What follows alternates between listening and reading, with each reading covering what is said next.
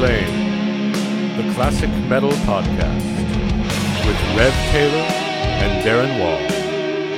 Reviews, interviews, and conversation since 2021. Hello and welcome back once again to another episode of Keepers of the Flame, the classic heavy metal podcast. This is the first episode of season two. Uh, we are back in the saddle after our year-end top albums slash Iron Maiden extravaganza, and we are forging ahead with our second season. Hopefully, we'll be a little more consistent with episodes this year. Um, we're coming back with a bit of a leaner format just to kind of keep the episodes, you know, under the two to three hour mark for all of you. I mean, some of you guys, I think, enjoy listening to us ramble for three hours, but we kind of feel like it might be a little more effective if it's trimmed down just just a tad. So we're going to be limiting it to our picks of the week and uh, an al- the album deep dive. And if there's other little pertinent issues we're gonna we can talk about, we'll chat about that too. But you know, we're not going to have a big discussion section anymore because we were just basically coming having a hard time coming up with shit to talk about. Uh, so anyway, um, my name is Darren Wall. With me, as always, my awesome co-host Rev Taylor. How you doing, man? Doing pretty well. Uh, we're doing something we've never done before on the podcast, which is recording it in the. Uh, all right. Well, I guess it's not technically the morning, but it's early in the day, just afternoon. So I've uh, I've got my coffee and uh, the remains of a breakfast burrito, and just kind of getting the day started with the podcast. So that's going to be a fun new way to do it. And uh, you know, this is recorded in late January 2022. We've got more COVID outbreak fun going on, so I'm kind of isolating here in the in the house, but glad to have a chance to connect and talk about some heavy music. For sure, yeah. I mean, it's uh, yeah, it's a Saturday morning. I do have a choice beverage. I have I have coffee in my beer, but I have a oatmeal stout with coffee in, aged in bourbon barrels with maple syrup from Copper Kettle Brewing out of Denver, Colorado. The name of the beer is Maple Snowed In. These guys do really good work with stouts and dark beer barrel aging. So it's Saturday. I had a long week, so I am enjoying a you know noon beer. It's after it's technically afternoon, even though I guess we started setting things up in the morning. But yeah, it's a little different. But hey, I'm digging it. So away we go. Um, we are actually going to start with our picks of the week from our own collection. That's going to kind of be the new format and try it out. Uh, so why don't you go first, man? You got a pick from your collection you want to talk about? Yeah, I just uh, gonna grab a record that I've been spinning a lot on the turntable, um, and it's kind of fully opened my mind, I guess, to this band that I've always liked but uh, haven't owned as much music by. So this is the, I guess, second most recent album by Clutch entitled Psychic Warfare. Some of you guys might know this. I'm sure almost everybody out there knows Clutch, has encountered them in one way or another. Um, yeah, this is just a. I, I've been so impressed with how well Clutch can weave together these different threads of being really legitimate musicians, being really kind of tongue in cheek and funny, but also like having some legitimate depth to it. And the way they kind of walk all those lines is just really deft and really enjoyable. Um, frontman Neil Fallon obviously is just a really big charismatic talent. Um, and I really enjoy his kind of off kilter storytelling as well as, uh, I don't know, as well as the vocals themselves the band is just so tight. It seems like you can just tell these guys have been playing together for a long time. Um, of course, they've been around for years and years, but I've actually been enjoying kind of getting into the um, most recent end of their discography. I mean, I remember Blast Tyrant uh, back when I was like a teenager, hearing that one. That was my first exposure to Clutch, and I really liked it. Saw them on one of those big, uh, uh, you know, big festival tours that used to happen every summer. Um, but uh, yeah, I've been really enjoying uh, this one, and the, the most recent one, the Book of Bad Decisions, is a lot of fun too. Um, but this is a little more straight ahead rock and roll than that one. Uh, it's a little bit more tight and compact. Um, it's got some really fun tracks on it. Starts with X-ray visions. It's got this great part where Neil Fallon's just like introducing the band with their zodiac signs, which is pretty funny. Yeah, that's, on the that's a, microphone, Scorpio. yeah, that's a great that's a great one. Yeah, and it's got it's got some quick death. A quick death in Texas is a hilarious song. Um, got some cool like ballad type stuff. Our Lady of Electric Light, and uh, and then the the closing track, Son of Virginia, I think is just a really That's my favorite song on that record. That's one of my favorite Yeah. Clutch songs. It's just reminds you of being like in a smoky bar. with, Yeah. you know, a bluesy band, bland, band, not a bluesy, bluesy band, not a boozy bland. wow, that was quite the mix up there. well. I mean, it can really go either way in the smoky bar, you know. It's true. Sometimes, sometimes you get the blues band, and sometimes you get the booze bland. So it's true. There is lots of uh, bland booze sold at uh, dive bars, unfortunately. But Yeah, but I think that's like "Son of Virginia." That song was brilliant, because, and I like the way that he ties together like his own personal history, being from Virginia, but then tying it into like this uh, Christ imagery with like "Son of Virginia" being like an alternate name for the you know Son of the Virgin. It's it's just really smart and cool and like um, a little bit spooky, and they just managed to hit that combination of things so well. yeah, Uh, and this album's just like I like how straightforward it is. Um, straightforward, high energy for the most part, not too long, flows really well, but um, lots of little details in the playing, in the rhythm section, in the uh, in the riffs, in the vocals, in the lyrics. So it's it's a great combination of something that's really uh, efficient and simple and um, works well and is clear, but it has all these other different colors and all these different complexities to it the more you listen to it. So I've been spinning this record, you know, once a week probably for the last couple months. Um, so if you haven't, for any reason you haven't gotten into Clutch or uh, maybe remember some of their old stuff but haven't listened to them recently, like definitely recommend this one. The cover art's awesome. I don't know what this is. It's like a looks like some sort of uh, warrior angel that's on the turret of a battleship or something. Yeah, I don't know if it's like an old yeah. stock photo. It looks like something from one of those old battleships circa uh, you know like right before world war one when that was still it's got a real '90s vibe. That cover. it does yeah but then on the back they've got what's probably a different boat that has like um the name of the the boat and everything. And it just that brings forward the kind of working class vibe which is something clutch sort of has going on. So i don't know. I i just like this band more and more the more i listen to them. And the more it just feels like there's an itch that that something when i when i go to my vinyl collection there's just certain records i always gravitate towards because i know they're going to scratch this very particular itch. And uh i was wandering around the record store the other day looking for like something else that might scratch that and just ended up buying another clutch record because there's not a lot that's like that There's some bands that sound better. I mean, vinyl is my preferred format because I like the big artwork. I like putting it on the table. I like the, the, the records. People thumb through each other's records, and it makes for a conversation piece. But some bands sound better on vinyl than others. Mhm. Clutch sounds fantastic on vinyl. There's no question. It is that, that that is I think their best album of their recent era. Mhm. Um, that's a fantastic record. I really like that Son of Virginia song. Just the dynamics they play, how they kind of go up Mhm. and down, and they take the you know they, they take you on a different you know it's a roller coaster ride. You know, there's some like mellow parts, some really groovy, bouncy parts. Um, and yeah, if you haven't seen Clutch live, oh my god, there's a band you need to go see live. They have a connection with the audience that's just amazing. So i was really sad to see they're not coming to seattle on their upcoming us tour Yeah, I'm contemplating going up to Vancouver if the borders are allowing it.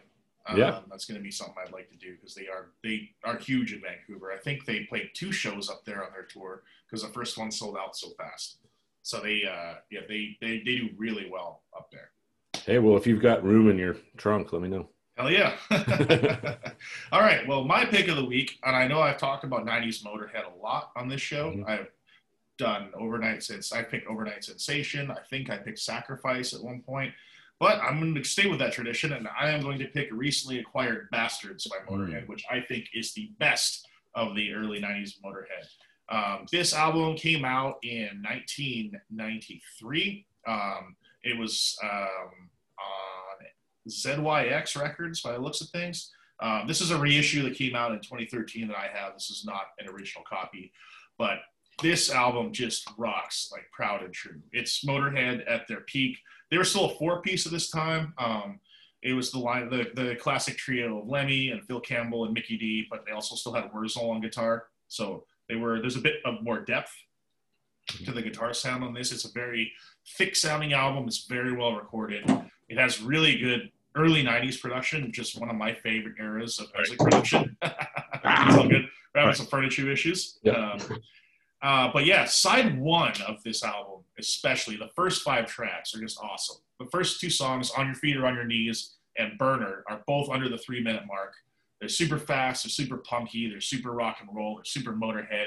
Um, Death or Glory is awesome. I Am the Sword is amazing. Born to Raise Hell is one of those songs that everybody knows. Uh, it's a it's a well known Motorhead song. It's one of those songs that even people who don't know Motorhead, they probably have heard this before.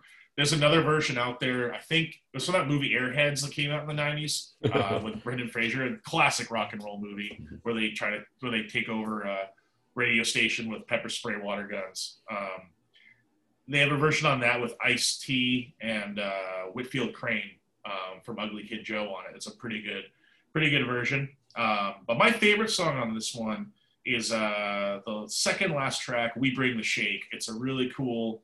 It's almost like a slower, like grooving, droning song, but it just rocks really hard. I mean, like I said, th- I think that this era, this lineup and this era of Motorhead was by far the most talented one. Um, and they just they were they were on they were really on a roll. They made some great records, um, often overlooked um, because of the, how classic and how influential you know Bomber and Overkill and Ace of Spades were, and even Iron Fist. But this stuff in the early '90s was badass. Um, the CD version I have of this has a bonus track of jump. They're covering Jumping Jack Flash, and it's pretty hysterical. Motorhead's never been the best cover band, I don't think, but they always do a pretty damn. good It's always pretty solid.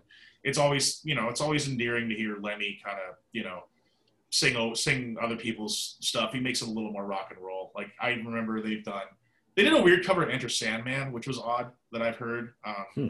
I, I know they did. Um, what what um they did a Twisted Sister song a, a while ago, and I can't remember which one which one it was, but they did a really good Twisted Sister cover. Uh, they've done a few really cool cover tunes over the years. I've heard the uh, Heroes by David Bowie one. Yeah, they did. They've done that one. So um, yeah, they they they they've done some cool stuff over the years. Um, but yeah, if you need an intro and you are finally going to listen to me crowing about how good um, early to mid '90s era Motorhead was, this is the album that you want to get first. It's called Bastards. Not the easiest to find, but it's out there. So Motorhead, Bastards, get it. Get into that early '90s Motorhead stuff because it rocks hard. It makes sense. And when I think about you and your music taste, you know, I think about you like things raw and loose in certain ways in the way that the Motorhead does it. You don't like things to sound too artificial, but you do like good production values. and I think do. this era of Motorhead like brings those things together, like the rawness that is Motorhead, but then you're able to hear a little bit more clearly what the what all the, the members are doing and and like actually what's going on. Not that you can't on some of the earlier ones, but it's a little bit more of a raw production on the classic records. Totally. I mean, I, I love the classic records too. I just kind of really feel that you know they they put it all together in the ni- in the '90s, and I, those one those albums are kind of overlooked. So that's generally why I'm always screaming about it. But yeah, you're you're spot on on on, on, that's a really good take on why I like them so much. all right, well there you have it. Our first two picks of the for 2022. Um, so that was that was a lot of fun. Um, it's always fun to do to kind of pull it out of your, the collection and spin it once too before talking about it. Gives me a chance to reconnect with this thing. Um, so, moving on from that, we are going to get right into our, you know, first album that we're going to do a deep dive on for the year on our first episode of season two. Um, and we have selected the new solo album from Tony Martin called Thorns. Now everybody knows Tony Martin best from his Black Sabbath days. You know, everyone knows Eternal Idol, Eternal Idol, Headless Cross, Tyr, etc. Um, this is a that era of Sabbath was kind of maligned back in the day, possibly because it just came along at the wrong time. Maybe they were kind of considered old hat by then. Um, for whatever reason, it's kind of had, but it's kind of had a resurgence lately. Like people are really getting into these Tony Martin al- era albums now from Sabbath, and I really think that that's justified. I mean, they're really, really cool records.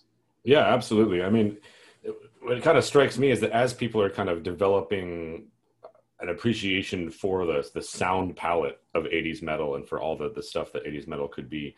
Uh, they you start looking around for different things that were happening back then that, that kind of scratch that itch in, in a new way. And this is actually that Sabbath stuff is really interesting because it it is noticeably Tony Iommi uh, in terms of the quality of the riffs and the kind of harmonic choices and the general kind of spookiness and oddness of the way he plays guitar. But then it's got Tony Martin, who sounds more like, you know, a, a late '80s metal singer, you know, in the classic sense. With with, um, you know, he, he's probably the the out of all Sabbath singers, the guy who sings the highest notes on records. Oh, yeah. and um, probably the guy who, at least on those records, has the most mm, like flashy vocal style even compared with uh, you know Ozzy or Dio, who's obviously a you know master of the craft, but is not necessarily flashy in terms of high notes and stuff. And yeah, he's more about he's more about hooks and power.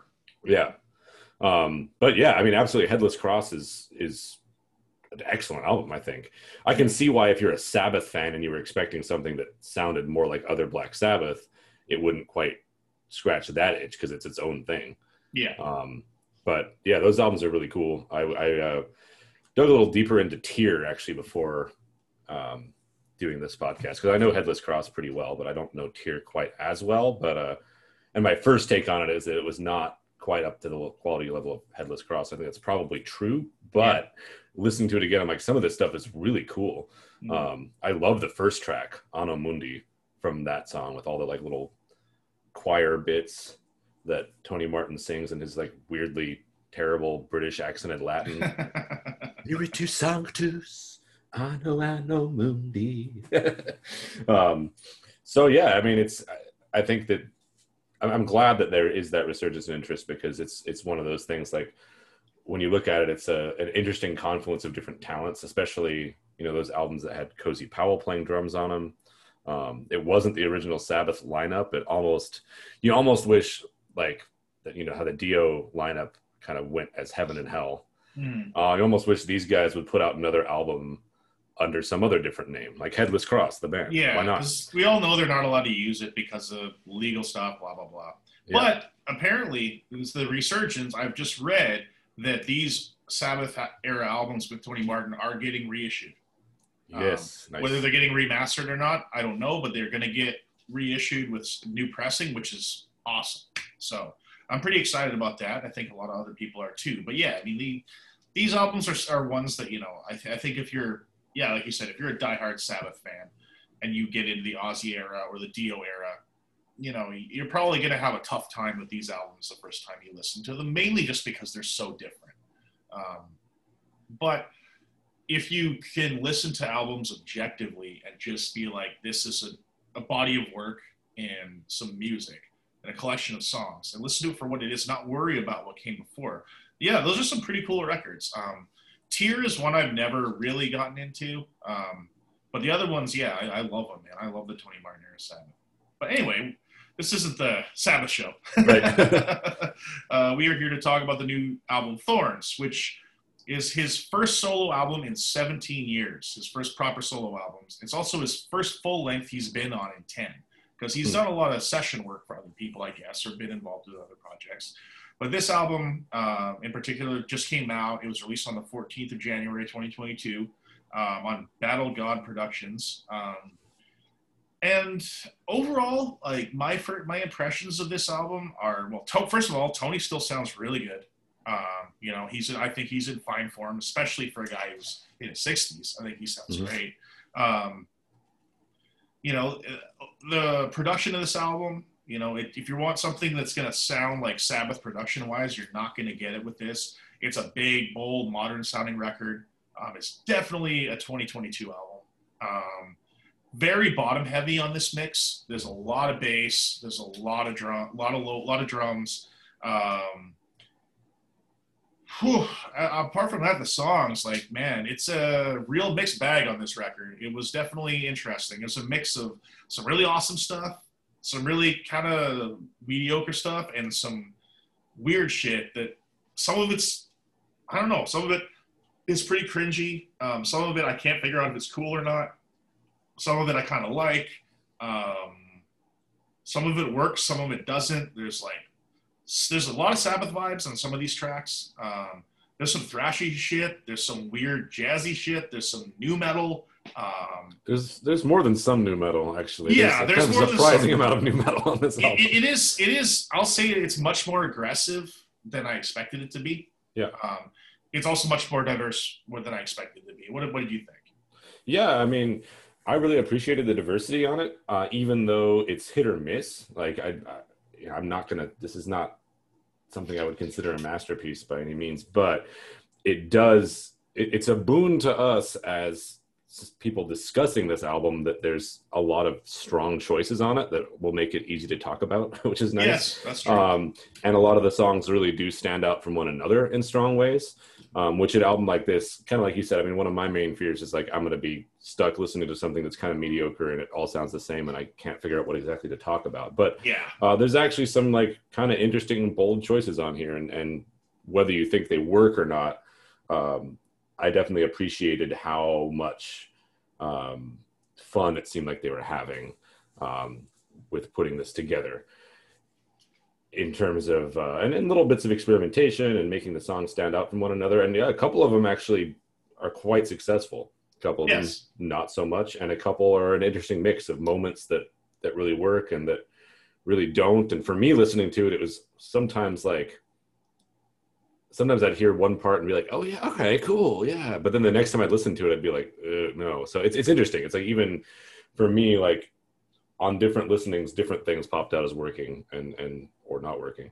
I don't think I'm going to be listening to this album on the regular after this, probably, but uh, there may be a couple songs that make it into to playlists. There And might. regardless, like I'm, you know, it's cool that Tony Martin's out there. He's still working. He's doing what he loves. He's uh, seemingly having fun with it and collaborating with people and making music and and bringing up the conversation, bringing us, you know, to talk about his legacy as a, as a singer and, and also uh, just staying in the scene. So good for him. Yeah, he certainly didn't play it safe, and I appreciate that. You know, he kind of like, uh, you know, for everybody that listens out there, one of the things that we struggle with when we are picking albums is, you know, if you want to do a deep dive on an album, sometimes there's an album that comes across our plate, and you know, people say, people say it, or we we we see it come pop up in, you know, on YouTube or in you know, news feeds or whatever, and you know, it's just really middle of the road. And those are the hardest albums to deal with because there's just not a lot to talk about because it's not great it's not terrible what do you say? You know and and, and those albums are the hardest to talk about. So yeah it's sometimes we do you know sometimes people say hey how come you didn't review x album? It's like well it's just kind of okay and there really wasn't a lot to talk about. You know it's it's it's a cool record but you know I, it, there wasn't a lot going on period. So and or you know sometimes you know us being in the you know independent metal scene if there's an album that we both hear that we really don't like i mean we're not in the business of you know being assholes and like stepping on our peers and you know trying to clip their wings. That's just not cool. That's not what we're about. We're trying to be constructive. We're trying to we give criticism sometimes but we try to keep them constructive. With albums like this though i mean tony martin doesn't give a shit what we think Right. you know? yeah, Except, and I I'm mean, sure he got replacing Dio and Ozzy. I'm sure he got so much crap yeah when he was doing this for initially back in the 90s. Oh that, yeah, like, like Blaze, just like Blaze, right? I Yeah. mean, and you know, there's also like, you know, it's, I mean, you know, we were kind of hard on the new Accept album, the new Aiden Steel album, maybe last year, maybe, but you know, they don't care. you know, like they're they're too busy selling out, you know, playing festivals and selling rooms out in Europe to really care what two guys in Seattle. So right. you know they're they're a little more established but you know when it comes to like a lot of the smaller bands that are trying to take off if we don't really like it um, and we don't really have anything good to say period or anything destructive we'll just pass on it like just, just putting that out there because you know we're not out there to we're not out there to listen to an album with people that are trying to accomplish the same things we are and just be like you suck And spend an hour talking about how they're yeah that's that's just how they're so now we're talking about how terrible they are. That's just not the point of this prod, podcast. Anyway. That that said like this I, I think this is totally in our wheelhouse in a, in a couple different ways, and one of them is just that like now we've kind of got a thing going where we talk about these albums by you know replacement singers for major bands. Because we had you know the the Blaze Bayley album we liked so much last year. We both really liked the Todd La Torre album last year, so it just seemed natural. Like, oh, Tony Martin's going to do an album. Well, that's yeah, it's, it's, it's, it's kind of cool, and it's kind of cool that these guys are, are still putting out music, and um, I dig it. I think solo albums are cool, and it's nice to see people do their own, kind of express their own thing in their own environment. But he has hired some really talented people on this record. He's got mm-hmm. Magnus Rosen on bass, who is best known for his time in Hammerfall. Um, he's one of the most talented bassists in the power metal scene. He's also got Danny Needham, who was in Venom, mm-hmm. on the mm-hmm. drums. So he's got some he's got some names here.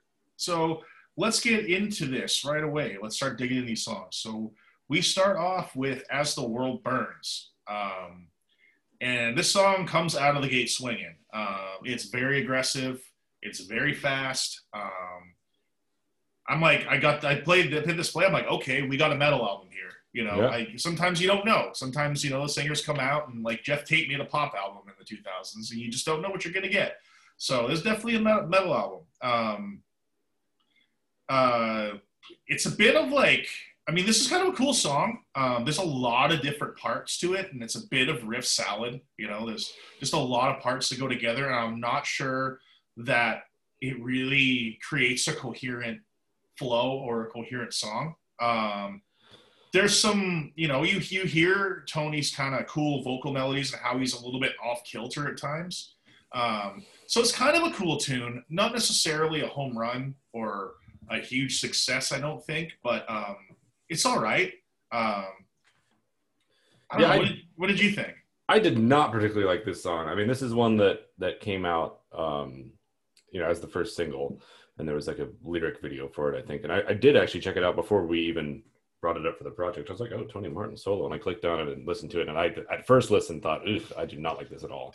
It's um, way different. It's way yeah, different. it's just like the riff salad thing, the slightly like new metally production that we've got going on in there, and I think. I will say it grew on me a little bit, but I still don't think it's it's one of the better tracks on the album. I, I think they could have maybe picked a better one to play first.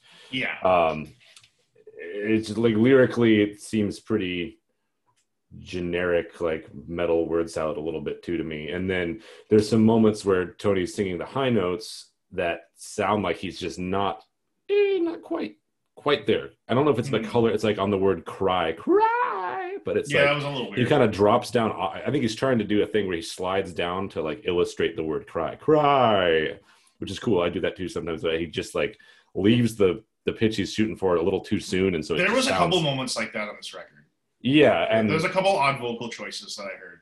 Yeah, and and you know, having heard some of those live videos of um, Sabbath back in the day, like where he could he didn't wasn't quite able to get some of those higher falsetto bits in some of those recordings. I don't know if that was a regular thing for him or if it was just like those nights were off for him. But it so that was as, soon as I heard that I was like, oh no, this is going to be like maybe this is not going to be such a good vocal album. But as it turns out, yeah, there's a couple other times, but for the most part, uh, that doesn't happen again on this album, and a lot of his higher notes actually sound quite good. So that was an oddity, and in context of the whole album, it didn't bother me as much as it did when I just heard the song. Yeah, for you sure. know, for sure. Um, yeah. But yeah, you can definitely hear um, like the vocal melodies. I definitely hear some Dio influence, which mm. is not surprising. Um, given the background, but I noticed that more than I do on on the old Tony Martin Sabbath stuff. Um, I, I, wonder if Tony Martin's listening to some of the later Dio stuff to kind of get inspiration for how you can um, make some of this stuff work as an older singer. Could be. Um, but yeah, I, I, like the vocal lines. Not so sure about the lyrics in a lot of these cases on the album, but we'll we'll get around to that. Um, so yeah, this is this was not my favorite track, I, but it does have its moments. I just kind of wish that they had maybe chosen a little bit more of a focused approach because though it's one of those that were like the the verse into the pre-chorus into the chorus just like feels like it stutters to me and doesn't maintain a momentum that that feels satisfying to me. Yeah. Um, yeah, I, I, agree, and it's just it's it's it's like I said, it's it's it's okay. I, I I thought it was okay. I didn't think it was anything amazing. Um, I did definitely feel that it was just kind of cobbled together. It didn't feel like Yeah. there was any kind of real flow or um, story that was put together with this one. Just a lot of riffs, a lot of riffs, and you know, same with the vocals. But I don't know. It, it, it was just okay. Not the strongest opener, um, but I did like the second song a lot more. At least parts of it. Yeah, me too. Um, uh, Black Widow Angel, um, which is uh, very doom, much doomier vibe. We slow right down on this track. Mhm. Um, like the the riff and the verses was a little strange. I found like, Mhm. but but it was not not in a bad way. It, it was it was they were just like a little different, a little off kilter, but it was cool. Um, he really hits some high notes on this one. Um, he shows off that he's still got some really good range. Um, the chorus kind of made me laugh because it really sounds like Soundgarden, and I think they even say Black Hole Sun. in Yeah, Black Widow. Angel, something. You're the one. Now you're the angel of the black, Black hole, Hole sun. Sun. Yeah, And And it it just got me. Yeah, I was like, is that a thing in a non-Soundgarden context, or is this like a Soundgarden reference? maybe, uh, but and, and he really sounded. He was singing like Cornell on it. He does, yeah. He really did, and I'm not saying that as a bad thing. Like he did a really good, you know, job of it. It just kind of made me go, huh? When he said that, I was like, man, because I, I remember thinking, oh yeah, that's like a because it, it has like 'cause, you know early Soundgarden had that real Sabbathy vibe too, that real doomy vibe. And when they got to that chorus, I started thinking, oh man, this kind of harkens back to some of that Badmotorfinger, louder, you know, louder than love uh, era of Soundgarden with the way he was singing. And then he said Black Hole Sun. I was like, what? Yeah, it might be on purpose. It very, very it very well might be. Um, but you know, it, it, it, this is a very cool song overall. Um, then we get the bass part, and I don't know what the hell that was, but you know, it's very. What was the word? Who, was, who did you liken it to? um, I'm trying to remember, but Was it yeah, it, Mudvayne? it was Mudvayne. Yeah, it definitely sounds like. I mean, I was surprised when I saw that it was the ex Hammerfall bassist playing on this. I was like, sounds like they got the Mudvayne guy because it's got like instead of having a guitar, processed. yeah, instead of having a guitar solo on this song, there's this odd like bass solo groove breakdown with the like. I mean, you'd probably know how to describe the bass tone, but it's that kind of thing going on. there's like it's it's just heavily processed, really compressed, and there's there's some kind of chorus or flanger kind of thing going on there. It's really I don't know. I mean, I love it when the bass player gets a moment. Of course, I'm a bass player, but I was like, God damn, like why this? Yeah. Especially when you have Magnus Rosen, who's very capable. He's a very capable funk player, and like even like classical music, he's very very talented but yeah, it, it was a very, very odd choice, especially in the context of this song. You know, Yeah. it didn't it didn't really make a lot of sense to me. It kind of came out of nowhere. I wouldn't say it ruined the song, um, but it's just a bizarre, bizarre twist. it was definitely a little bit of a head scratcher, but I don't know. Those WTF moments are kind of like gifts to us as you know wannabe music journalists talking Yeah, about it because exactly. it gives us something to focus on, and it really did like make me double take the first time I heard it. What? Yeah, Um, but uh, you know, it's one of those things. Like once you get used to it and accept the fact that, like, okay, we've got a little funk nu metal bass breakdown in the middle of this song. I don't. know, This morning I listened to it again, and now I'm used to it. I'm like, oh, it's kind of cool. I don't. It doesn't Yeah. really bother me. I mean, the first time I heard it, I, I laughed out loud, like alone in my car. Oh, same But- here. I, I, I, I, I literally, I was on the way to meet you guys at practice, and I was like, "What?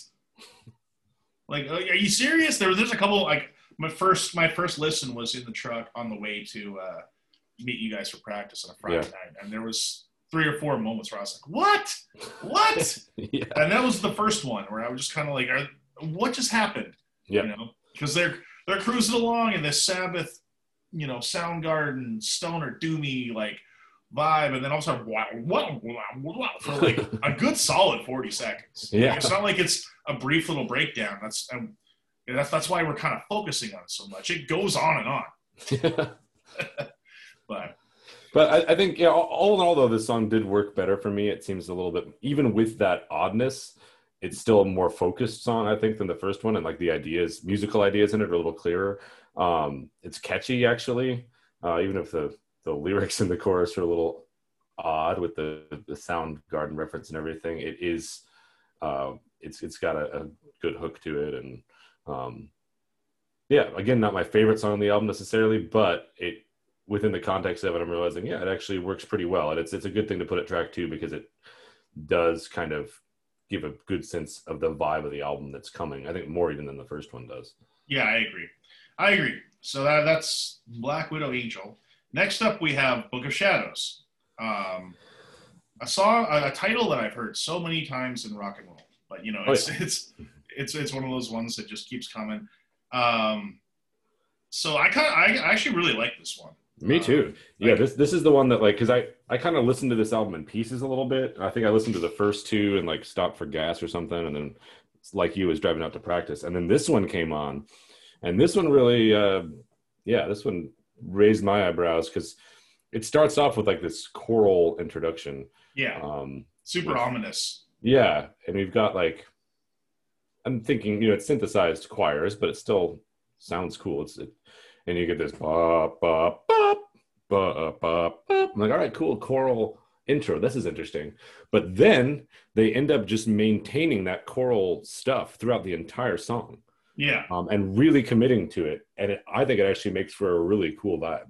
Great vibes, great soundscapes. Uh, really plays to Tony's strength as a singer and mm-hmm. really allows him to show what he can do. I feel like this is a song, this is the kind of song he really knows how to, you know, how to sing over top of. Mm-hmm. Um, there's a great keyboard solo in this song too. Oh yeah, that, that, keyboard solo. I think it might have been a guitar even because I think yeah. I hear some of that like bendy stuff. Yeah. Um, but it is awesome. It's one of the best keyboard solos I've heard in a minute, and um, I, I, was really into that. Um, it was it was very very cool. So um, yeah, Book of Shadows, man. This is this kind of signaled to me. I'm like, okay, this has some substance to it. Like there's gonna be. This not going to be just weird shit. yeah, like it, it definitely it's and it takes good arranging skills and like musical writing skills to put together um, a choral part that sounds good, even if you're playing on keyboard. Totally, still totally. like that. That shows that there's more thought being put into it than um, than I might have thought on an album like this. That might yeah. have gone in like a, I don't know, uh, a more of like a local band hard rock kind of direction. This this definitely sets it apart. And something Tony Martin is really good at is and something that works really well in in like Headless Cross, for example, is setting atmosphere and like telling a, a story that creates this kind of like spooky, ominous atmosphere. That really is, like you said, it's his wheelhouse. So, um, yeah, this song was like after the first couple songs, I was like, "Ooh, dear, what am I getting into?" But then this one was like, "Oh, this is now we're something different's happening. And this this shows some real promise. And i've yeah i really enjoyed this one. Um also it's got some odd touches to like woman narrating at the end. I don't know if that's yeah. like a clip taken from something or what but but it's uh, cool. It fits. but it's cool. Yeah. And um yeah again just I, I really appreciated the commitment to the atmosphere of this song by carrying that the, the, choir sounds all the way through and really integrating them completely with the song instead of just using it as an effect for an intro or a bridge or whatever. Yeah, and it, it really kind of felt like um, they. This is a well crafted song. There just isn't. There's no silliness. It doesn't sound mm-hmm. slapped together. This is like a well written, you know, song that had direction and a point and a, and a concept behind it. Mm-hmm. Um, so yeah, I'm really into that one. I think it was probably my favorite on the record. Mm-hmm. So next up, we get Crying Wolf, um, which has an acoustic intro, um, which I thought was pretty cool. Um, there were again, there were some interesting choices here that were made. Um, the, the, how he delivers like the word "crying wolf" in the chorus was a little mm-hmm. strange. Um, it kind of made me chuckle a bit. Uh, it's a little silly. Um, you know, I think that this is well placed on the album. You know, you kind of have you had two, you had, a real fast one, then a doomy one, and then you know they have this synth heavy one that's still kind of ominous. And now you're bringing it down even further to a uh, almost ballady type thing. Um, we're seeing like a kind of like a, you know, it's descending in intensity a little bit. So it feels like they are kind of did put some thought into what song went where. Um, sure, especially for these first few tracks. Um, I, I, I actually quite like this one. This one really stood out to me. Um, I like that. I mean, it, it's an, an, acoustic song, but it's not really a ballad. Um, No, and that's no. an interesting mix to have. And like, there's certain parts of this that definitely seem like they could have just as easily been played with electrified instruments and the full distortion and everything. But and they do kick it. They and they do kick it up about halfway. You know, there's, Yeah. there's, there's a great guitar guitar solo about halfway, and they do kind of pick the intensity up. So there's dynamics. It's not just kind of going on for. It's not doing a uh, senjutsu and just going on for fucking. No, not at all. I mean, I think, I mean, this song is better than anything on Senjutsu. I thought. I, I really, Mhm. I like this one especially um, because it had this interesting kind of groovy acoustic atmosphere, which we'll get back. What's going to come back on the album in a very strange way, which we'll talk about. yes, yes, but will. um, but uh, yeah, I thought this was. cool. I thought his voice sounded good. I think it's cool to hear like an unplugged performance, but where the singer's going full out. And uh, also, we get some great Hammond organ stuff at the end. And um, and I think I've said on the podcast before that I am a whore for Hammond organ. yeah, and great. so- It's- yeah, it's great. Like if you you know if you want me to say something nice about your band, just put a song with Hammond organ on it. well, hey, my I old, can't help myself. My old stoner band has a Hammond organ on it. I should show you that. Yeah, I'll I'll probably be all about it because because I, I just I, I roll right over for Hammond organ. I yeah, guess. it- So- I, I I agree with you. I love it as well. but I already liked this song before the Hammond organ came in. About you know three quarters of the way through, I was already really digging it. Um, just it, it just had a bit of a different vibe. I know there's songs like this have been done before, but I can't really think of any off the top of my head um, of like an acoustic song that still has a driving rhythm and and and yet definitely belongs as an acoustic song. Um, so all in all, yeah, this this this might have been my favorite track on the album, even though it's an oddball track. It's an oddball track. Great singing though. You know. Yeah, absolutely. I mean, I, I thought the how he said the words "crying wolf" was a little funny. Crying wolf. Yeah, Yeah. I thought it was kind of funny, but it's it's it's quirky, and he's adding something. He's adding a little spice on the steak, so it's not quirky and it's not silly in a bad way. It's a great song, and yeah, great vocal performance. So I thought this was a cool track and really well placed on the album. Yeah, absolutely. And then we move into "Damned by You." Um, and my first question to you is: That a fucking saxophone at the beginning? You know, I was asking myself that too. It's a, it's a synthesized instrument. It's not a real instrument. Yeah, But I, yeah, I, for the life of me, could not figure out what setting it was supposed to be because it sounds like, like the messed up child of a violin and a saxophone. yeah. And I think- don't know, I think know if it's- yeah. It's it's it's it's it's somewhere in between. And I I was like, is that a saxophone? Are they going full Lost Boys here? Like, or is that a violin? Or is it a violin or a keyboard? Definitely synthesized. But yeah, I'm not sure exactly what it is. It's Um, yeah, it's it's a, it sounds like someone. What I think it was, it sounds like they had like some sort of string setting. So like for a for a violin on the keyboard, and then they started messing with the settings and kind of moved it in a saxophone direction. I don't know if that was on purpose. Um, but yeah, that was it was kind of an odd choice because like immediately in the song, that's where my thoughts went to. Like, what what am I listening to? yeah, And I it, it sound. I didn't sound. I don't know if it, I wouldn't say it sounded bad, but it was just confusing. Yeah, it was, it was a little odd. I think it might have been in, you know, and I know that there's a lot of keyboard stuff on here, um, eh, but I kind of think, you know, could they have shelled out an extra couple hundred bucks to get an actual sax player or and or string player I would. I would to be so. on this, and that might have been a, it would have been a strong choice, but it wouldn't have been as kind of like, oh, what am I hearing? It would have been like, oh, saxophone, okay, And I would be like, Um, damn, a saxophone solo in a rock and roll song. I haven't heard that since I don't know when. Yeah. Um, but yeah, it's uh, that particular sound doesn't really come back, and I wondered, especially after like strong choices they really committed to on the on tracks three and four, if we were going to be hearing a lot of that mysterious sax, violin, computer instrument. But it kind of went in another direction after that. That was more of just a thing for the intro, I think. Yeah, and it, again, it's it's another it's a pretty slow song overall. Um, some of the lyrics are a little goofy. Yeah. Um, the little cry like a little baby part was just, I'd be kind of laughing a little bit. I was like, whoa, whoa, what the fuck's going on? It seems like I don't know. It seems like him bitter. Was it like is it like him bitter about some relationship thing? It really sounds what? like that. Yeah, I mean, it definitely sounds straight out of the '80s with like the "what I do for a woman like you" kind of stuff. yeah, yeah. Um, so yeah, lyrically, it didn't do much for me, but I, I think the vocal lines on this are kind of cool. Like the, the verse melody um, actually well executed and, and seemed like really fun to sing, like a longer line that went to a couple unusual places. Exactly the kind of thing that I really like to sing. So I, I did appreciate that about it. Yeah, I mean, I didn't hate. I didn't hate this song. It was. It was just there. that was the saxophone was an odd choice. The lyrics are an odd choice, but the song overall, I think, works. Um, and, mm-hmm. and it's cool enough to, to get by. I mean, I'm not gonna. Not something I'm gonna revisit, and it, it did make me chuckle at a, at a moment for a moment or two. But it was it's pretty cool overall. Um, then we then this album really starts to go off the rails a little bit. From yeah. From here on out, we get into the part where I start scratching my head, especially for the next three songs. Yeah. You know, I, I'm I'm like three songs, and then later we'll talk more. I get there's more head scratching later, but the next three songs, I'm just kind of like, what's going on? So, what's called No Chance at All? Is that it? No shame at no, all. No shame at all. That's right. Um,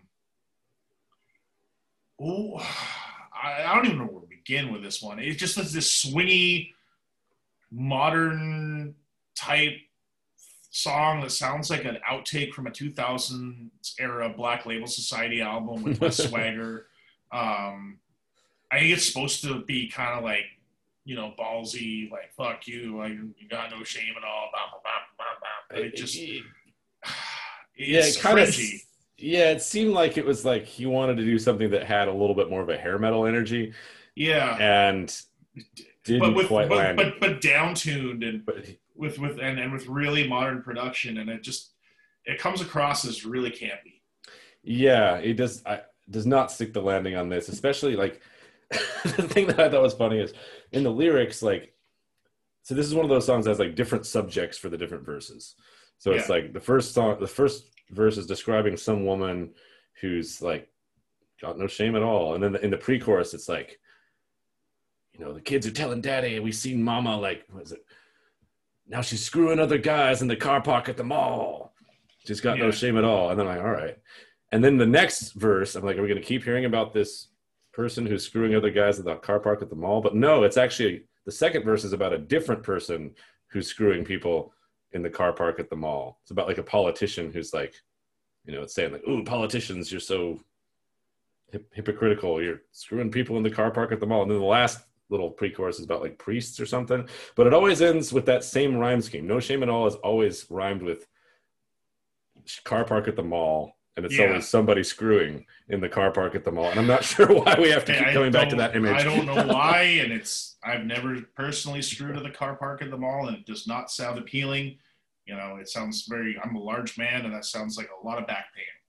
well, I mean, if you believe this song, it sounds like it's widespread because it seems to be like it's it's a thing, I guess, where he's from. But yeah, this was just I didn't. I was like, what? I was like, what the fuck when when this song started. I just didn't really understand why or how or who greenlighted this or thought it was a good idea. But again, that's a solo album. You can kind of do what you want.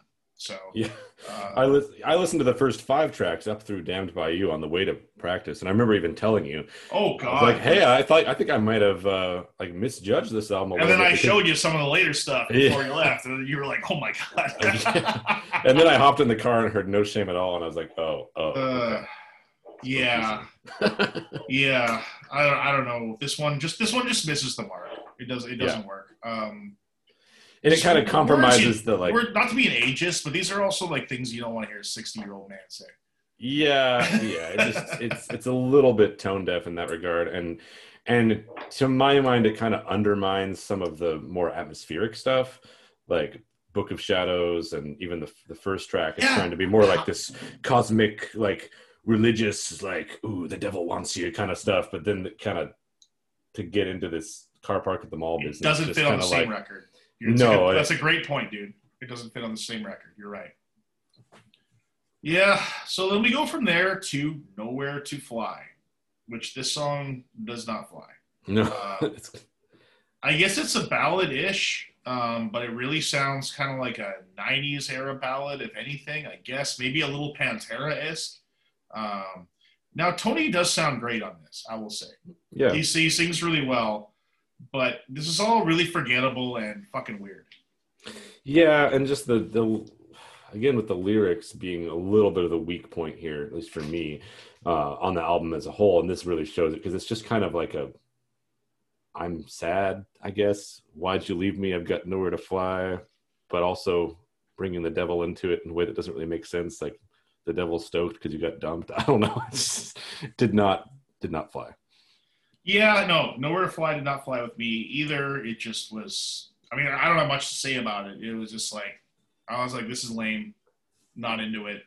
Pretty forgettable track. Yes. And that's unless you have much more to say about it, we can move on. Let's to- move on. The Passion Killer. Oh god, and this is when it gets. This is when it starts to get really weird because now we are full nu metal.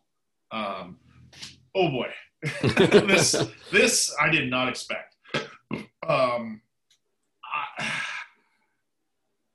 have to be fully honest, and it's not a word we use a lot, but this song just sucks. Like I'm sorry, this song is just this is really ill advised. Um, it's it's full nu metal. It's got those chugga chugga chugga chugga chugga chugga riffs um, with these weird lame pentatonic licks over top of them. The chorus is actually hilarious. It's when he's like passion killer, Passion Passion Killer. Killer. Passion Killer. Well, he's yeah, he says it and then he says it twice. Passion Killer. Passion Killer. Passion Killer. Yeah, yeah, it's, it's very 2000, 1999. Um, And, and yeah, and the, the Mudvayne bass tone is back. yeah, the Mudvayne bass tone is back. The pre-chorus is just painfully long. Like Yeah. they got this pre- pre-chorus is kind of building up to it, and it's painfully long. And you're like, just get to the point where you do the screamy shit because I don't want to listen to this anymore. Um, the song doesn't just really doesn't go anywhere in general. Um, again, it sounds like he's mad at some woman. Yeah. Um, he's calling her the passion killer, maybe because she doesn't want to fuck him or something. I don't know. Uh, I didn't. I didn't like anything about this song. I just got to be real. I think this was a huge misstep. Um, I didn't like anything about it. I didn't like the production. I didn't like the songwriting. I really didn't like the lyrics. Um, Yeah. Also, there's a the like unnecessary random quote of the Chopin funeral march yeah. what is in is the that? middle of the song. like what is that like oh my god like it just doesn't you know i don't know it just this might have been if, if, if a band who were in their like late teens early 20s did this song in 2000 it might with different production and a younger guy screaming it might have been considered cool at that time. But like in 2022 with a 60 year old guy singing who's an established metal singer who's you know never been in a nu metal band doing it this is just really really weird. And i don't know what the hell is going on. I just i was really confused by this. I didn't expect a song like this on this album period.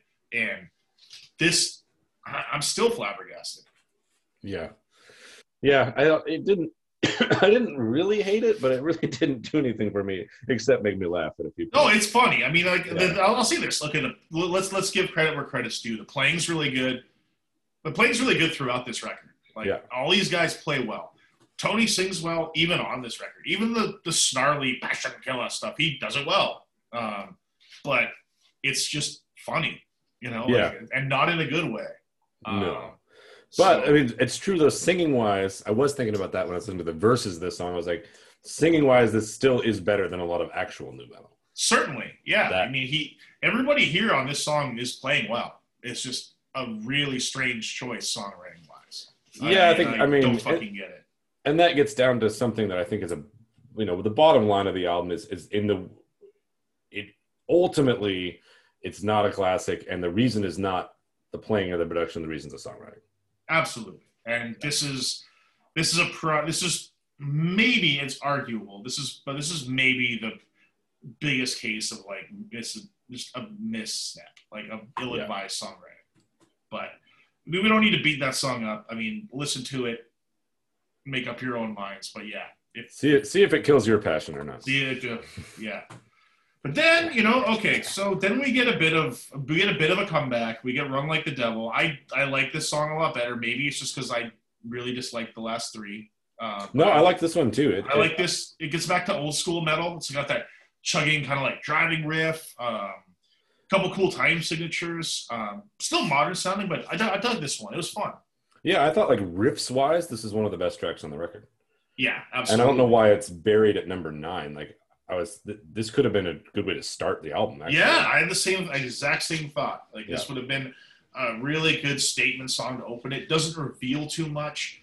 Doesn't show your doesn't show your cards too much. All the things you're gonna do, but it definitely like comes out of the gate strong with a strong riff and good atmosphere. And I'll say this about the songs: like they're all reasonable lengths on this song. Mhm. Uh, they they don't stick around too long, which is nice from a you know more advanced aged musician. Um, yeah, I thought this I thought this song was cool. Um, I like the slick time changes. I like the I like the riffing. I think the band's on fire here. I thought the vocals were just fine here. Um, yeah, great track. Yeah, one of the better songs on the record, but it's hard to like notice it or fully internalize it in some ways because it's sandwiched between two of the most bizarre songs. It really is. And so, again, I don't want to harp on the ones that are weird, but I guess moving on. But yeah, Run Like the Devil Rules. Then we get to This Is Your Damnation. And wow. what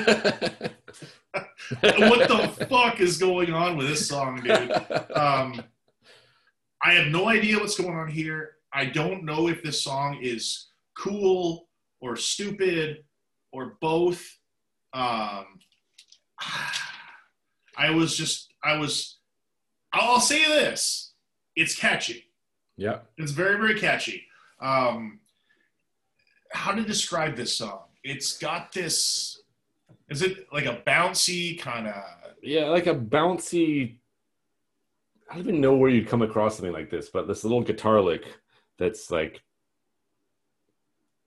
almost like in like a bluegrass kind of. yeah, it's a little bluegrass, a little, a little bluesy, jazzy kind of thing. Yeah. Um, dude, if Henry Rollins sang on this song, it would be badass. Because like, if Henry Rollins was yelling at the top of his like his his lungs, even if it was lyrics similar to these, which are really weird, um, if, if Rollins sang it or someone like that, it would probably come across a lot better. But wow, it's the song is just so so strange, and it's the first time I've heard the word COVID in a song.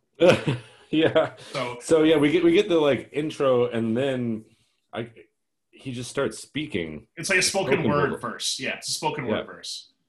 but it's in this very like, hey, we're being casual kind of thing. Yeah. It a- almost seems like something it's a, it's, it's a, do. yeah, or, or like AM radio.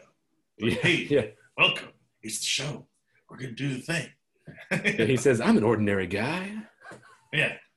Yeah, and I just get- wonder the same things you do. Why cancer? Why COVID? Why AIDS? Like what the fuck? what the fuck?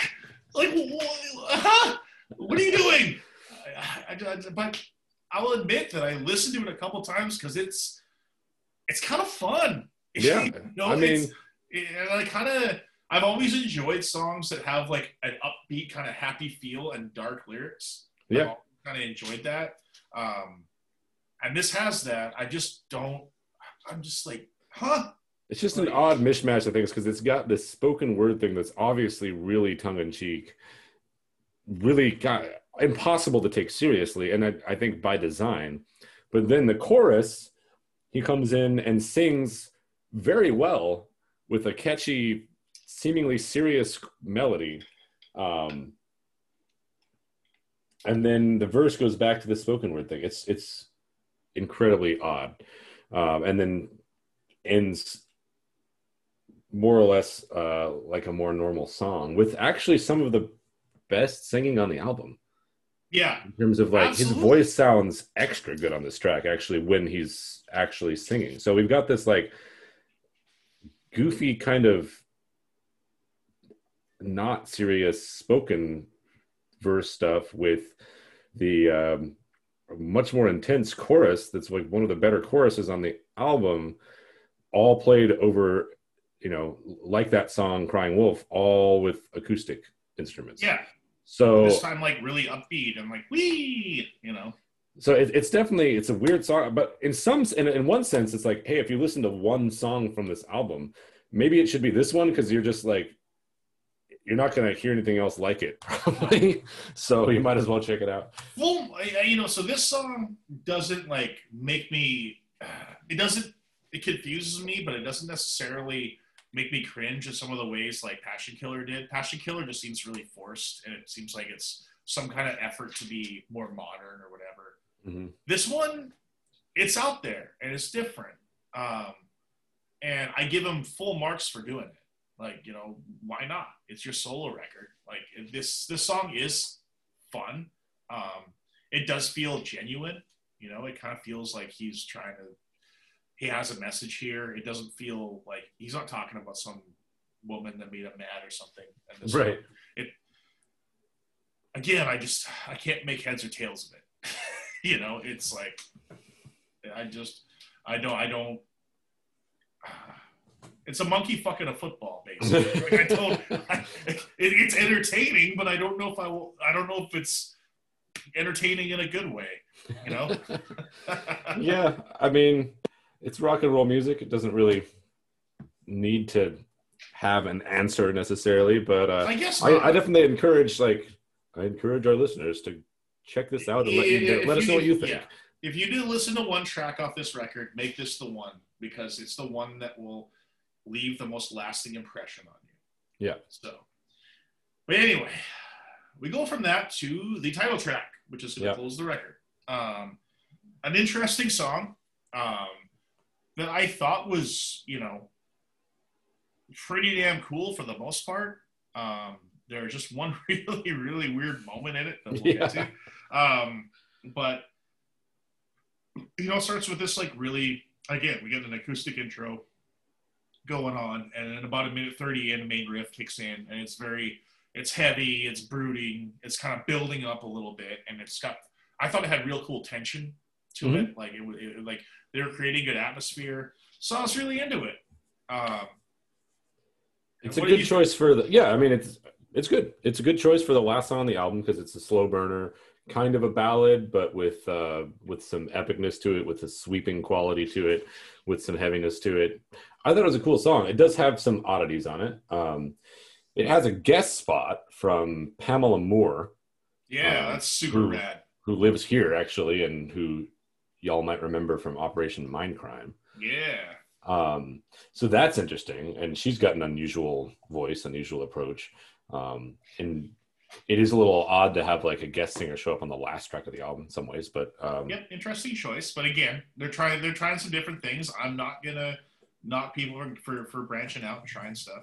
yeah, yeah, it's all in all like I think a pretty good track. However, it does have like one moment where the ghost of nu metal comes back to haunt us Or once does more. it ever? We get a, the full David Draiman from Disturbed treatment with that. Oh, like yeah there's a in the chorus and this has been like a totally you know for the most part by the book serious ballad and then the chorus kicks in and then tony just goes Ooh, ah, ah," yeah, and you're like, what? just once i mean well once each time the chorus comes around Yeah. like it's it's a part of the thing but it's it's really really definitely made me raise my eyebrows Like, Yeah, what? because did i hear that Yeah, you're you're copying basically the most icon, pretty much like the most iconic nu metal moment.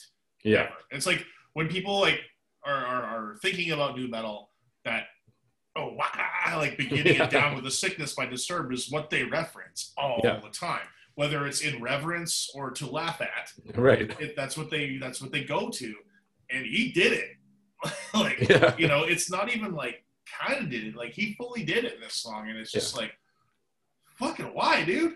Like, in a ballad too. Yeah. Like not in the song that sounds the most nu metal, but in this the ballad at the end of the album. It's yeah, I very mean, bizarre. Man, if he'd have done it in Passion Killer, I probably would have been like, okay, he's just screwing around. You yeah. know? But here, it, it's very, very out of place. It doesn't make a lot of sense. And, but hey, it's there. So. I don't think it ruins the song. It just kind of, well, I don't know. it, it just, it, make, it makes me go, huh? Every single time. Otherwise, it's a cool song. Yeah. So we have come to the end of Thorns by Tony Martin. Um, wow, one heck of a record. Um, I am going to I'm going to recommend this album to people based just because it's so different, and I think you all should listen to it. And I think you'll be entertained. You know, if you don't love the record, you'll be entertained by it. It is not going to make my top albums of the year list. It's not even going to come close to it. It's not going to get an honorable mention. But it certainly is interesting. It certainly got us talking. I mean, sometimes when we review albums, like we don't really speak about we won't speak about it beforehand. Sometimes, but sometimes we talk about them a lot. Like we'll text message back and forth and be like, "Did you hear this? Did you hear that? Or this is fucking great, or whatever." This one we talked about a lot before we came on the air. Um, so it got us talking. So I, I say go go get it, go listen to it. Don't expect to have don't expect it to be album of the year. Don't expect it to you know blow your mind. Maybe it will. Um, that's because listening to records is subjective, but I definitely suggest checking it out because it, it is at the very minimum entertaining. Yeah, yeah, and we want to hear what other people think of "This Is Your Damnation," especially just because, um, yeah, I didn't quite know how to internalize that song. Yeah. But uh, yeah, definitely what I, I, would say don't do is if you're interested in kind of getting a sense of the flavor of it, you know, dipping your toe in, don't just listen to the lead single and leave it at that because that won't really show you the more interesting things about what's going on here. Definitely find one of the the deeper cuts that we've been talking about and listen to that and then maybe expand to that song with the lyric video and everything. So yeah, dig a little deeper if you're going to check it out. Yeah, dig a little deeper. Um, don't just start with the first track. Yeah, like start with "This Is Your Damnation" or "Passion Killer" or something like that. And, you know, check out the whole thing, man. Give it a spin. It, it definitely takes you for a ride. Um, it's not bland. It's not boring. You know, he definitely took some chances. Some of them worked. Some of them didn't, as we discussed. So yeah, um, get in your ear holes. Uh, listen to it. Make up your own minds. Let us know what you think, because you know, be interested to hear. Um, but yeah, so that's it uh, for Tony Martin's Thorns album. Um, should we talk about the the fun stuff that happened over on the internet in the heavy metal world this week a little bit? We could we could mention it, yeah. So, I guess this week um, it came out that there was a band called Sphinx that um, I guess they bootlegged their own performance um, from the Keep It True festival and put it out on a VHS. I mean, a lot of people are saying they got to get the story right, folks. A lot of people are saying that this was on their album liner notes. It wasn't on their album liner notes. They made a VHS of their performance of Keep It True that was, I guess, Keep It True's a fo- like property, and they basically slagged off the festival and the festival's organizers in this post saying, you know, you guys didn't give us enough time to play and you know, didn't give us enough beer tickets and yada, yada, yada. And that caused a whole stink on the internet. Uh, I guess the guys from Keep It True posted it. Uh, I haven't heard a reply from Sphinx at all. Uh, I don't know that they've said anything. Um, but they, uh, you know, the guys from Keep It True put something out there saying we don't usually say this, but we feel like this is way out of order. You know, we paid this, we paid this band what they were owed and gave them their hotel and all their agreed upon stuff. They had everything they were agreed upon, and I don't know, there's various stories floating back and forth, and no one knows who to ignore. But I honestly thought this whole thing was pretty funny myself. yeah, it was. I guess I'd be interested to know what the um, what the motivation on the part of Sphinx was. Yeah. Because here they're so they're putting out a yeah bootleg thing of their performance, and then they include on the back like in lieu of a thank you list, like it's like a fuck you to the Keep It True festival. But the thing they're harping on the most is that they only got six beers. Yeah. Not that they didn't get any beer. Not six. that like something was taken away from them or they didn't get paid or anything like that. The the thing that seemed to be the stick in their craw the most was they didn't get enough free beer. What which... I mean, goddamn man! Uh, so, like, sometimes we don't get any free beer. Right. Yeah. I mean, and, I, I think it's just cares. It's kind of outrageous, and I'm thinking that's probably on purpose. I don't know this band, but like my best guess would be that they're trying to like act like Motley Crue or something, and like be rock stars and like demand what they deserve, kind of. And may I guess what I can't figure out is to what extent it was done in seriousness and to what extent it's like a stunt about yeah. like we're so trashy we're gonna like start a fight over not getting enough free beer i i, I kind of had that feeling too i mean in some ways, it's a good publicity stunt because Yeah. I never heard of these guys. Um, now I've heard of them. Yeah. And now I know who they are. Um, again, I'm not. I, I thought it was the whole thing. Just to me, seemed completely ludicrous. Um, it's not something I would ever do. I mean, we've been done dirty by many promoters. You know, this is a this is a thing, people in this industry. When you're a band, you know, you will get done dirty by promoters. You'll get ripped off. You'll get told there's no money when there is. Um, you'll get your set shortened. You'll get your set bumped up to an earlier time. Um, by all accounts, from what I've heard from other bands who we respect and we've played with, you know, bands like Raven and Ross Boss and all these other bands, that Keep It True runs a great organize. They're a great organization. They run a tight ship. Generally, you get what you're promised.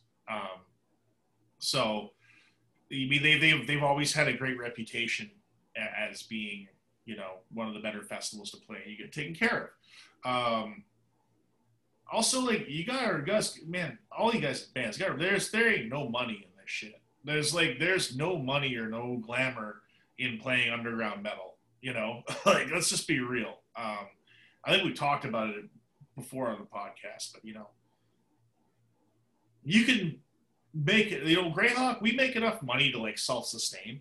You know, like we make enough money for the band to kind of pay for itself. Like we generally don't have to shell out money for, um, you know, merchandise or making an album or whatever. We generally make that enough from door payouts and mostly merch sales. I mean, merch sales are where the money is. Like, if I went, so for example, if I went to Keep It True and I played Keep It True, right? And they paid us 100 euros and gave us six drink tickets and a hotel. God damn, I'd be happy. I'll be real with you. You know, it's like getting to play to that many people, and like by all counts, like what I hear from bands that go there is the whatever merch you can bring will sell. Like people will buy all of it. So if you're properly prepared, you can walk out of there making a whole bunch of money. But the you got you, you got to realize the onus for making money at a show isn't necessarily on the promoter; it's on you.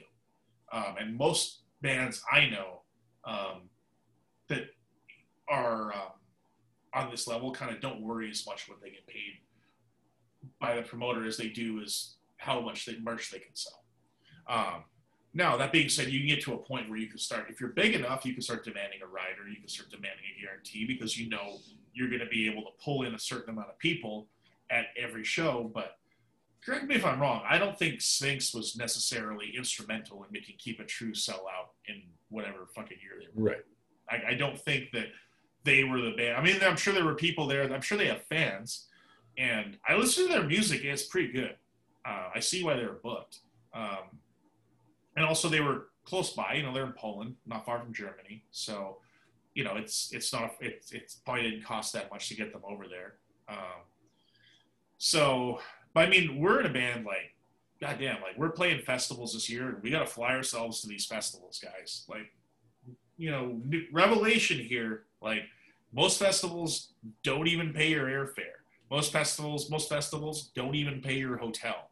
Like, if you get a hotel, if you get a place to crash, that's all a bonus. Like, the music we play is not big money music. It's not gonna. And you should dream big. Of course, you should always, you know, strive for that next level and, and try to get to that point where you can demand that bigger guarantee and, and play that national tour. But generally speaking, ain't a lot of money in this. So I, think that what you're kind of hinting at is right that this is a bit of a PR stunt on the band's part. Yeah, and I don't if it's if it's a a work, I guess, as you might hey, say, good right? reference. I like it. then then there, I don't know. I, I guess I can see how that might be kind of amusing, but I don't know enough about the band to know if that's like part of their persona. It seems like something like Steel Panther might do, you know, Yeah. Because it's just it's kind of absurd, and it's not something that's like, you know, this isn't like a ill-considered Facebook post that someone wrote in a moment of of anger. It's not someone getting drunk and throwing hands in a, in the heat of passion. It's actually like somewhat considered. They like chose to put this on the packaging of something they released. Yeah. So it's there's a there's something strategic going on here, and, and that it would be pretty bizarre to like be that childish in a targeted way when you're actually considering what to put on something you release. So that was the thing that was so weird about it to me. Um, but I, I, guess if it is a, a work, I don't know that they quite got the right tone because people took it so seriously. Yeah, um, and there was and there was kind of like you know, and I and I kind of get mixed on that too. You know, like I don't think that this is this band shouldn't get buried for this. Like you know, maybe it's a PR stunt, maybe they're actually mad, like whatever. I don't think they deserve to get like you know, canceled and buried for the shit. Sure. It's just they were mad and they didn't say anything overtly. Like I'm sure they're not going to play Keep It True again. You know, that's right. I'm sure that bridge is burned, but I don't necessarily think that they need to get buried and like, you know, whatever. They're also they look really young. I mean, when I saw the pictures, they look like really really young kids. Yeah. And they also just if it's not a work, they might just not know any better. Yeah. and that that's another possibility I thought about. I'm like, this just could be, you know, them kind of lashing out and whatever because because they're young kids and they think that's the punk rock metal thing to do, right? Yeah. Um, so I don't think they need to be buried. Um, they, in the end, there's probably a better way to express your opinion. you know, if you have a legitimate gripe with a festival, I'm sure the I, again, we don't know the whole story. We don't even know close to the whole story of what happened that year at Keep It True. So this is all speculation. But you know, there's a way to do it, and you know, you can message the promoter behind the scenes, be like, "Look, dude, you know, we really feel like we should have been treated a little better. Um, you know, we don't feel like we got quite enough drink tickets or whatever." um, also, a 300 euro bar tab in Germany for three guys is pretty damn impressive like, beer is really cheap out there. Like that's the that if you had six drink tickets and then you spent 300 euros on top of that between three of you, that's an impressive night of, of imbibing. So um, there's that as well. But um, you know, I've also um, heard stories of these festivals that a lot of times there's unlimited booze, and that hasn't gone well. You know, there's been like stories I've heard from other bands that they've been over there and there's just been like tons of beer in the backstage room, and it hasn't worked out well because bands show up not ready to fucking play because a they're young, two or b they're alcoholics or both, or c they just they're nervous and they drink too much and they get out there and they play like shit. So it might be a calculated move on the band's part, on the festival's part, to say we're not going to give everybody a whole shit ton of booze because it just winds up with crappy performances. And if you're trying to bring people back to a festival year after year after year, you don't want to. You want to have bands on their A game when they show up. Yeah, yeah. I mean, I, it, it kind of seems like maybe there's some kind of pizza thrash aesthetic going on here, where like the band's trying to be like beer is our priority, which, which is just like we'll play it, for beer. Yeah, it's and I, I've seen some of that attitude around in the scene, and it's just it's just funny to me, I guess, because it's so not where I'm at as a musician no. and how I approach it. And and no. you know, I, I, everybody has their own way they come to music and to heavy metal, and, and it's, it's, it's not so my motivation either, man. It, like, it's just so out of the realm of how I think about things, and and maybe some of this is is you know doing the trained classical musician thing, but the idea of of being a good colleague is so in my head. Like you you want to like and it's not about like letting people walk all over you. It's just about showing respect not only to you know your audience and people you're you're working with, but also just the other bands you play with. So if you're at a festival and you've got a problem with the festival, but the other bands had a really good time, you might be the problem. Yeah, it's just it's yeah, and it's it's weird to like maybe they're not thinking about how that might alienate them from other bands a little bit who have a good relationship with the festival or who really had their breakout because of the festival or whatever it happens to be. Well, there are um, things you, you, I think you touched on a good point. There are things to complain about, there are things to not. If you go if you go play somewhere, and it's happened to me before, where you're supposed to play at a certain time for a certain length, and all of a sudden they're like, "Well, you got to play now. You're now opening, and you're playing for 15 minutes." Like, if you've come from a faraway land Yeah. And you were supposed to get a 40, a 30 to 40 minute set, and now they're like, you're on at new and you're playing for 15 minutes. That's Yeah. something to be pissed off about because Yeah. you got you hopped on an airplane and there was a schedule and people know when they were going to see you and you got screwed. That's something to be mad about. Um, if you were promised accommodations, you show up and the festival doesn't have accommodations for you. That's something to be pissed off about. If a festival promises you a thousand euros for the show and you get there and they give you a hundred euros, that's something to be pissed off about. Who the fuck cares about beer tickets? yeah. I just I don't mean- understand. Drink whatever you want, but like it's it's not anyone's responsibility to get you drunk. You know, Yeah. and that's just that just to me was the I mean that was the funniest part to me is that they were slagging this guy off for for beer tickets. You know, that's the like only six drink tickets, fuck you. And I think you're you're right on like the kind of like the drunken pizza thrash aesthetic that they're kind of trying to to put over there. Um, I think I think they kind of think it's. I, I that's why the more I, I've looked at it, the more I think it's you know a work, and I think it's trying to play up an image, and they're trying to be raw and nasty, and you know, be be be a little abrasive, which does play to their, you know, what they kind of what they do a little bit. But either way, I mean, I, don't, I think there's ways to do that that don't involve shitting where you live. yeah, know? there is, but they also went after. They went after what they did is they went after a very visible target. Yeah, yeah, yeah. yeah. and I think they thought that that was going to be, you know, a good idea. But I don't know. I think it's pretty ill-advised. Um, as far as I know, like I mean, I've only had a handful of talks with Oliver from Keep It True. He seems, as far as promoters go, he seems like one of the nicest people I've ever talked to. Um, you know, he he's been very he's been very supportive of us. He's been very nice. Um, he comes across very nice. I don't know him personally, so I can't make a judgment. I've never dealt with him business wise, but my limited interactions with him is he just seems like one of the most chill dudes. Well, something that I found pretty bizarre in the aftermath of this is that there are there were a few other bands who were kind of like going Yes. out of their way to show some support to Sphinx in Yes. this situation, That did which happen. seems like uh, that seemed like an odd choice. Also, it to seems kind a of little, like go out of your way to kind of line up. Yeah, it seems a little extra. Um, you know, I, I guess what you're referring to is the guys from one of the guys from Eternal Champion. You know, kind of went on a internet tirade about you know this whole kind of this whole thing, and you know, like you said, voiced uh, voiced a big uh, support for Sphinx in their dealings with Keep It True, um, which was and also kind of griped about yeah and, and sort of griped about keep it true like in hindsight. simultaneously trying yeah trying to like like kind of complaining about it and kind of denigrating it while also kind of trying to act above it all and Yeah. that just seemed very bizarre to me It seemed very Phil Anselmo.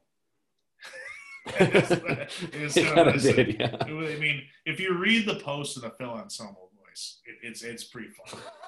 Uh, so yeah, it's a it, it's it's it's a weird one, um, but yeah, that's that's the thing that happened last week. You know, the the, the world of heavy metal it, it, it churns on and on and on, and away we go. I just think that like it it might be worth exploring all the many many possibilities of what can happen when you don't run your mouth when you don't need to.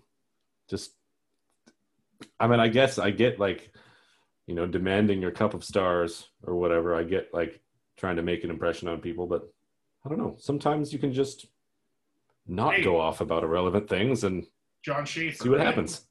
yeah, right. you know it's just it's one of those things where you know and i mean i can i can tell you firsthand like you know you know i we and i have been in the spotlight for non-music related issues and I, I- haven't you know it's been you know people have been supportive but i haven't even like that you know i mean even though people have been fully supportive of me through the whole you know incident in boise and everything i haven't enjoyed being the shooting guy you know Right. I would much rather just be me, the musician. You know, 'cause Yeah. I do this to play music. Um, I do it to play music with my friends and people I enjoy playing music with. I do it to travel and to meet people in faraway lands. I don't want drama or anything with anybody. So you're right. There is such a thing to be said for just, you know, hey, this this is you're in a band. Just play music. Why do you care? You know, this thing happened at this festival where you didn't get enough drink tickets a couple years ago. Oh well, you know, life goes on.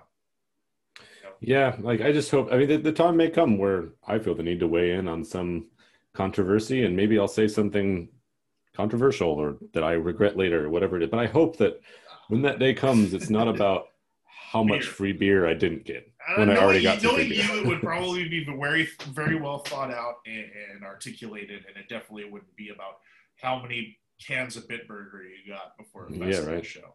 Um, but yeah, it's uh, I don't know. It, it, it's a it's a very silly situation. Um, I think we all just every, and it's funny how these stories garner so much more attention than new albums do. And I think people just get really, really hooked on this drama. My favorite part, though, I, I do have to mention my favorite part because this shit is funny, is when the guy from Eternal Champion suggested on the original comment thread that Oliver and the guys from Sphinx meet up at an equidistant location and have a fight to settle this. and I was like, that is absolutely fucking hysterical. Like the image of like Oliver fighting those guys is so funny, and like just the concept that that's the, actually the proper solution rather than like you know discussion and, and rational discourse is really really really funny to me like yeah let's just let's meet up halfway brother let's put this on pay-per-view on sunday we'll call it keep it true in the cage you know like like it's just it's just really like a fucking war to settle the beer ticket score. You know, like come on, man. Like no no no one's gonna like like lay off the Jordan Peterson a little bit. no, no one needs to like get together and throw hands about beer tickets. That's just childish and ludicrous and funny as hell. I mean, maybe if if, if there's going to be a work though, maybe we should do it right. You can get in touch with Oliver and say, "Hey, we want to like let's promote we'll this. Up, let's promote this. Like let's yeah, like we can come up with some problem to have, and then like we we can yeah. have like a multi-band melee that gets filmed. Yeah, you know, the metal rumble. The metal yeah. rumble can happen. We'll have it. Oh, a, a thirty band over the top battle royal. And yeah. The last person, the last band in the ring that doesn't get thrown over the top rope gets a spot at Keep It True. yeah. Year. Like, and some of us might get chairs in the face, but we'll all get rich. Yeah, exactly. And you know, and in the end, in the end, you know, we'll we just split the profits with Keep It True, so they can, you know, get some more advertising or whatever, and you know, afford to pay, give afford to give bands some more drink tickets. the winning band gets unlimited drink tickets and Keep It True yeah. and a spot. There we go. Now we're talking. So, anyway, enough of that silliness. Um, this brings us to the end of the first episode of season two of Keepers of the Flame, the classic heavy metal podcast. Um, this was a hell of a lot of fun. This was a super fun record. I'm glad we're back doing this. And I'm glad people are stoked we're back doing this. Again, everybody out there, if you have albums you feel we should hear, um, please get them to us. We have a couple we're considering already for the next review. Uh, but if you have any suggestions, we're all ears. So send us a message on Facebook and, or, you know, send us individually a message on Facebook if you're friends with us, and we will consider any any submissions you guys have. So, anyway, uh, get yourselves through the week, and we will get back to you next time in a week or so, whenever we can do this again. Yep. Hopefully, the world will still be there in a week. Please be here, world. Good night, everybody. Bye. When darkness falls